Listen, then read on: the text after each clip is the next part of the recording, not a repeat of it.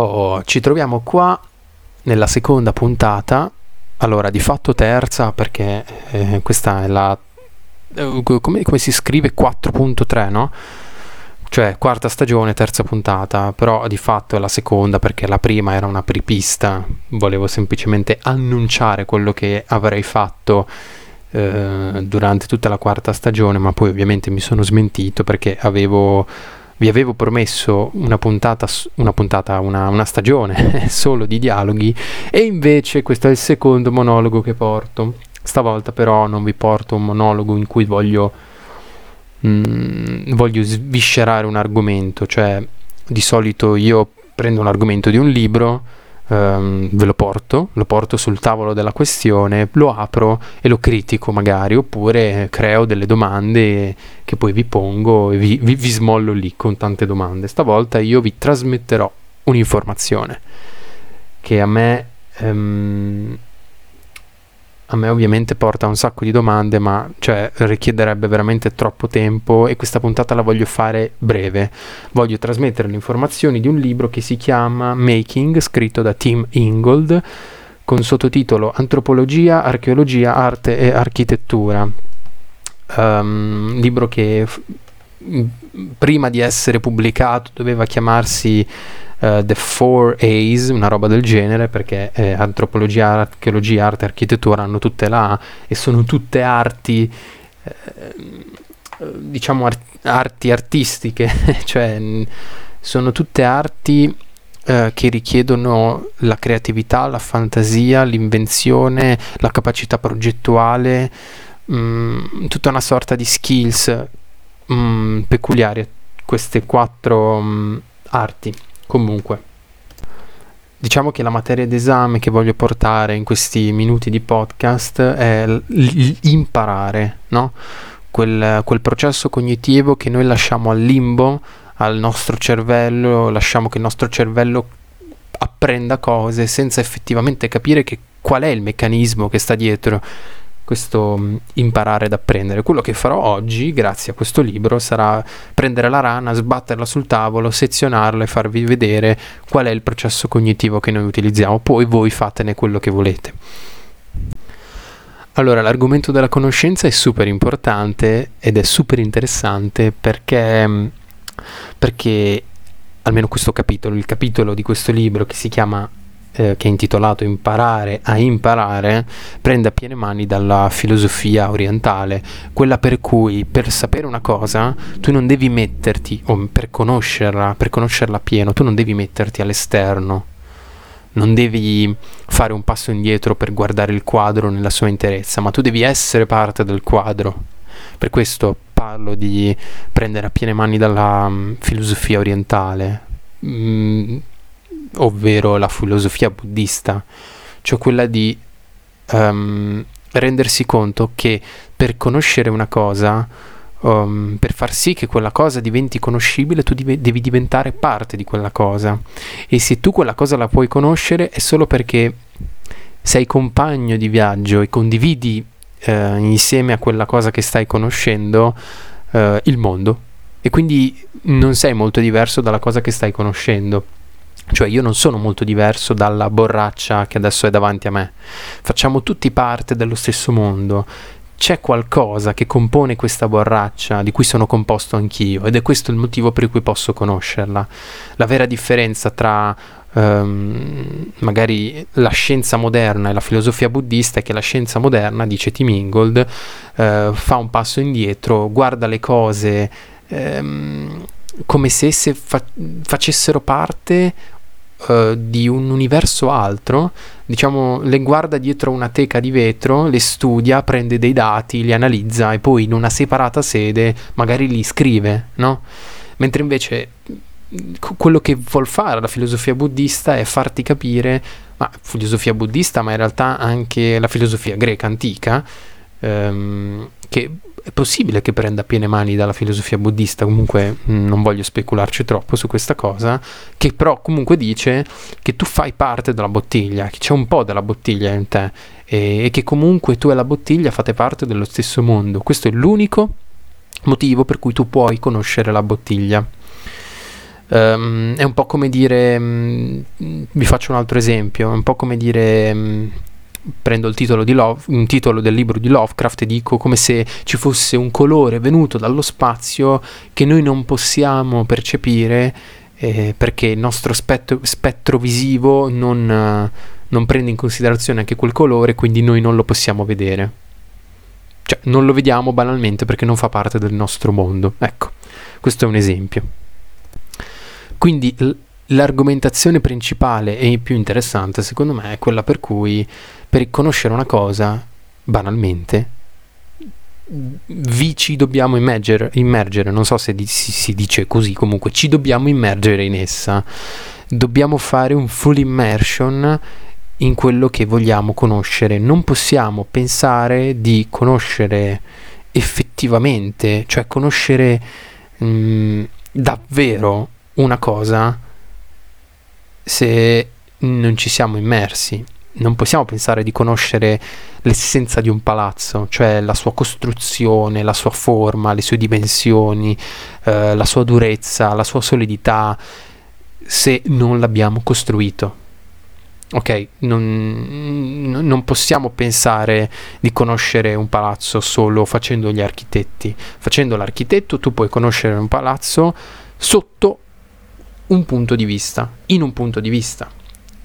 Però ti manca il punto di vista del muratore, no? Ti manca il punto di vista dell'ingegnere, eh, che ne so, ti manca il punto di vista dell'uomo che stava eh, con la gru spostando un blocco di mattoni eh, non lo so, cioè la, la sparo, a, sparo, a, caso, non hai il punto di vista di quel muratore che con la calce ha messo lo strato di, di calce appunto tra un mattone e l'altro, non hai l'esperienza del muratore che ha intonacato il muro, non hai l'esperienza del muratore che ha Um, imbiancato il muro o che ha messo i pezzi, che ne so, del bagno, le mattonelle, cioè e questo, se noi volessimo veramente conoscere un palazzo, dovremmo tener conto di tutti questi punti di vista, cosa che forse è fattibile, però è veramente molto difficile e non la possiamo forse effettivamente fare per tutte le cose che riguardano la nostra vita, perché sarebbe, sarebbe improbabile, come se io dovessi costruire le cose che ho intorno a me, come se io dovessi costruire il computer che sto utilizzando per registrare o il microfono che sto utilizzando per registrare cioè, mh, mm, e, e, questo espandetelo per tutti gli oggetti che vi contornano. Banalmente l'università, io vado all'università, cioè seguo le lezioni, però non è che l'ho costruita io l'università, capito? Comunque, il discorso è molto interessante perché parte dal presupposto per il quale noi possiamo imparare secondo due metodi, documentativo e, trasform- e trasformativo. E lui fa un esempio, questo Tim Ingold, dice, è come è come quando io ero piccolo e avevo la fantasia sfrenata di, mm, di diventare un, un, apprendista di Rostropovich, violoncellista iper famoso, musicista compositore, e io avrei potuto avere due metodi. Due modi per imparare da lui. Uno, diventare un suo apprendista diretto, imparare con lui ehm, fare un full immersion di due anni con Mr. Rostropovich e affinare mie, il mio udito, le mie tecniche da violoncellista, le mie capacità e le mie skills, oppure avrei potuto ehm, condurre un reportage, quindi da reporter mh, mm, a, a mo' di documentario, a mo' di tesi da dottorando, andare da Rostropovich e fargli una serie di domande che mi, mi consentano di stilare, non so, una lista di, di, di, di cose, di dati, no? Uh, insieme a Rostropovich magari faccio una, un documentario in cui includo anche altri violoncellisti e musicisti in cui chiedo loro cosa vuol dire fare il violoncellista, come vivono, qual è la loro routine, come si differenziano dagli altri violoncellisti, che tipo di violoncello utilizzano e questo è documentativo, mentre in un caso, cioè nel caso della dell'apprendista è trasformativo perché tu sì impari ma trasformi, ti trasformi, diventi qualcosa che prima non eri, è una sorta di rito iniziatico. Nel secondo caso, nel caso del reporter, è documentativo, cioè tu prendi dei dati che poi in separata sede verranno trascritti e magari studiati, no? Per esempio all'università. E questa è, la differenza sostanziale che separa nettamente, diametralmente, il ruolo dell'antropologo e il, ruolo dell'etnografo. Allora, io vi parlo di questi due ruoli, di questi due mestieri, perché Tim Ingold è, è o è stato, comunque direi è stato, un etnografo. L'etnografo è colui che ehm, studia le varie etnie, studia le varie popolazioni, la loro cultura, il loro folklore, il loro, il loro, modo di fare società da un punto di vista accademico-didattico, cioè nel senso mh, mm, vado in libreria, studio il... Um, scusatemi, vado in biblioteca, studio il, um, il, modo di vivere delle popolazioni indigene dell'America boh, nord-orientale, non so se in America nord-orientale c'erano popolazioni indigene, ehm, e poi, non so, eh, magari faccio anche un, un reportage, vado da un, un, figlio di un antichissimo capo indiano che è tuttora vivo, eh, il figlio, e magari mm, pre- gli faccio, gli faccio, non so, gli faccio delle domande, prendo giù dei dati. Oppure io prendo col mio zaino, vado in America nord-orientale e vivo con loro, cioè vivo con i figli degli antichi capi, vivo in una riserva, ovviamente io trascrivo quello che vedo, prendo giù dei dati, però li vivo in prima persona e, e questi sono i due fondamentali esempi tra l'etnografo, scusatemi ero perso, tra l'etnografo che um, stila dei dati rispetto a un'etnia e l'antropologo, il quale vive nella pratica quell'esperienza.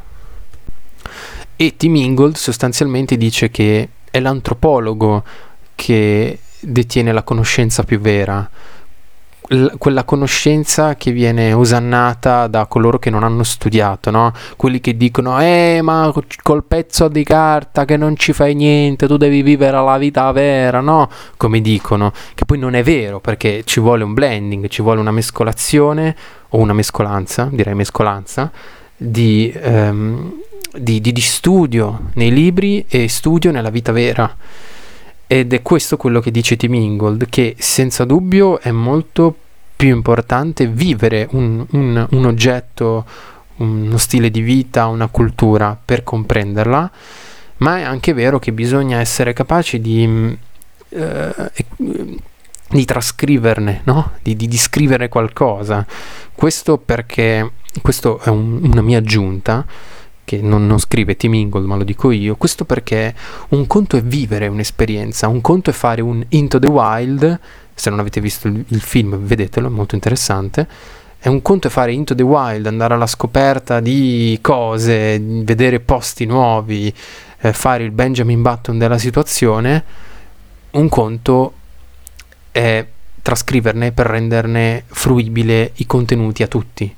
Quindi eh, diciamo che la differenza sostanziale è quella per cui nel primo caso lo vivo io e gli altri no. Il secondo caso è che io la vivo in prima persona, ma trascrivendone ah, rendo fruibile questi dati, queste emozioni, queste sensazioni anche al resto del mondo. Ne scrivo un libro, diventa un, best- un bestseller e tutti sanno come vivono eh, i nativi dell'America nord-orientale.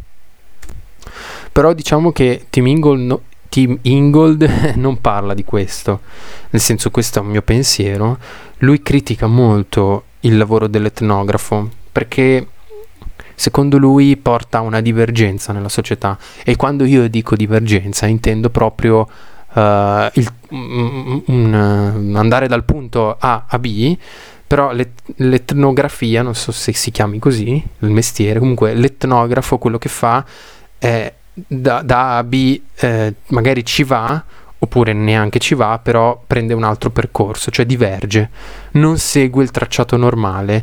E lui dice che questa divergenza è assolutamente mm, immorale, cioè eh, lui centra il, il, centro focale della sua critica è il fatto che secondo lui c'è un dell'immoralità in tutto questo e ti spiego in cosa. L'immoralità sta nel considerare la conoscenza come un dato, un mero dato, un, un, un, un nero su bianco, no? qualcosa che deve essere asettico, deve essere eh, scevro da, da, da, emozioni, da sensazioni, da punti di vista, deve essere fruibile per tutti in, mo- in, in tutti i modi e in, tutti, in, tutte le realtà, in tutti i mondi, perché, perché sia asettico, no?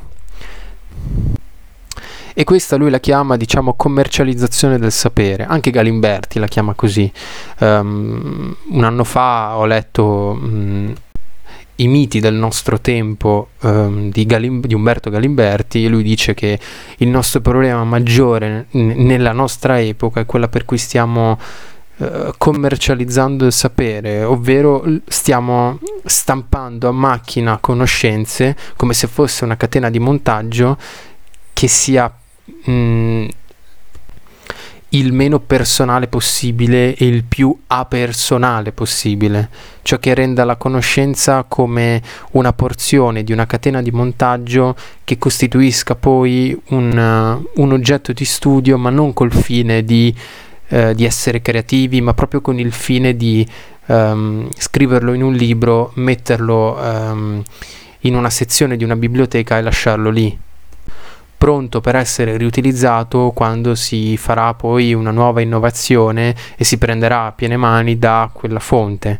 Però non c'è uno scopo creativo nella costruzione magari di un oggetto nuovo partendo dalla consultazione di libri sui quali ci sono dati di cose vecchie. Non c'è creatività, c'è, c'è lo stampino, c'è proprio la ripetizione monotona. Non so se si capisce, comunque il, il centro focale della sua critica è quella per cui la scienza moderna deve vedere le cose in, um, diciamo, facendo un passo indietro, guardandole come se queste cose non facessero parte del nostro mondo, in maniera asettica.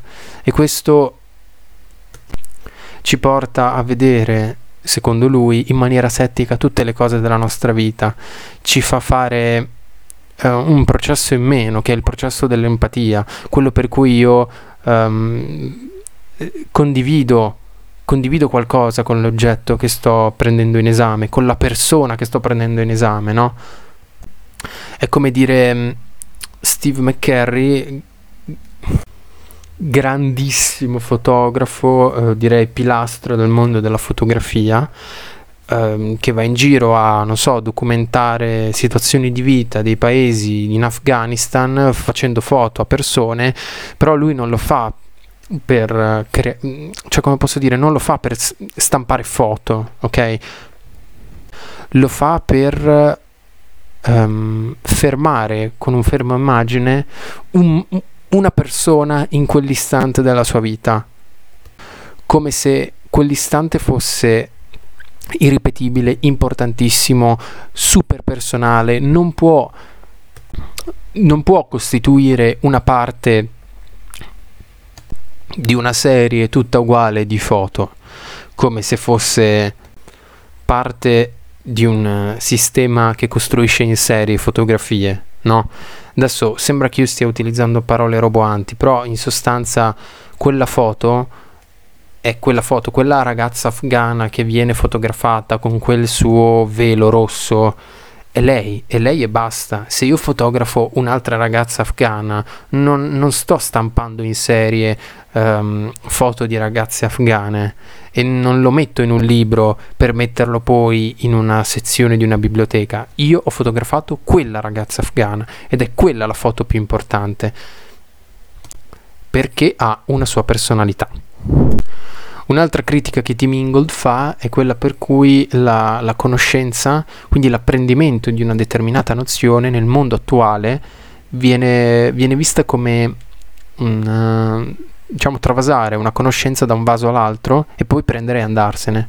Cioè io so quella nozione dal mio prof, ora vado nel mondo, la metto in pratica e divento un grande architetto. Il punto non è questo, il punto è sì, io prenderò quella nozione e la utilizzerò per i miei scopi, per diventare un grande architetto, cioè quel, il, il, il corso di CAD mi servirà perché poi fra dieci anni potrò fare, non so, una ricostruzione 3D di quel palazzo, certo, è vero, Però questo non, non, deve essere una mera nozione che poi io riutilizzerò, no? come ho detto prima. Non prenderò dal catalogo di libri che ho, che ho fatto nella mia libreria mentale, eh, del tipo corso di, di CAD, ok, ora prendo informazioni e costruisco quel palazzo. No.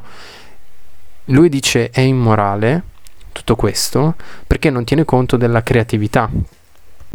E quindi lui dice noi diventiamo dei consumatori di conoscenza cioè noi prendiamo la conoscenza, la usiamo come vogliamo e poi la buttiamo, buttiamo sia la conoscenza o meglio la buttiamo, la riponiamo nel suo posto ma non la, non la viviamo veramente e poi buttiamo, cioè mandiamo a fanculo la persona che ci ha dato quell'insegnamento. E lui dice è immorale.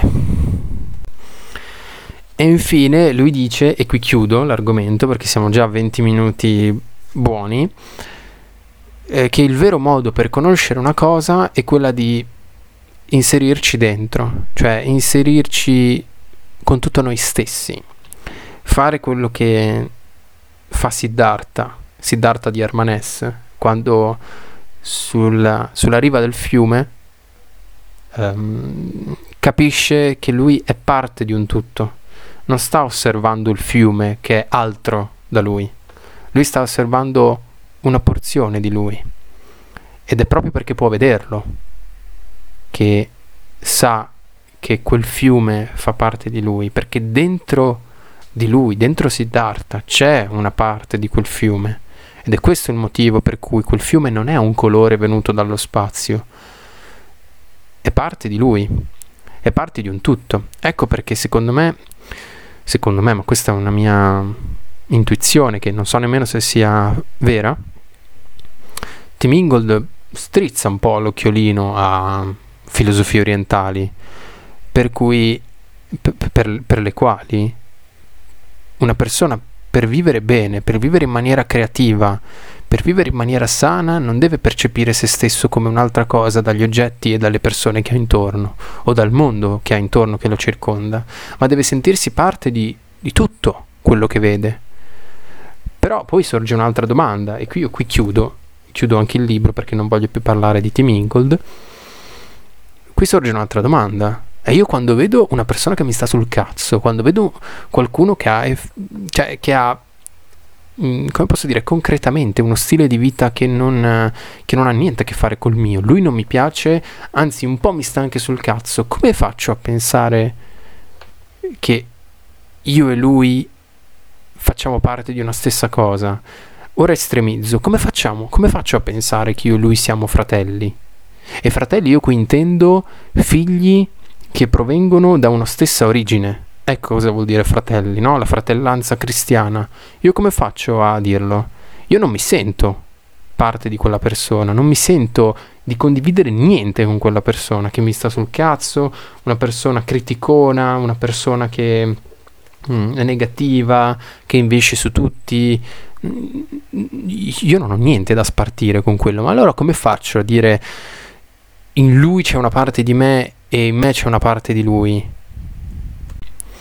Ecco, forse sono. Mm, forse mi sono smentito e inizialmente non voleva essere una puntata in cui ponevo la questione, un punto di domanda su qualcosa, ma alla fine l'ho fatto. Vi ho trasmesso un'informazione, ma vi ho trasmesso anche una mia domanda.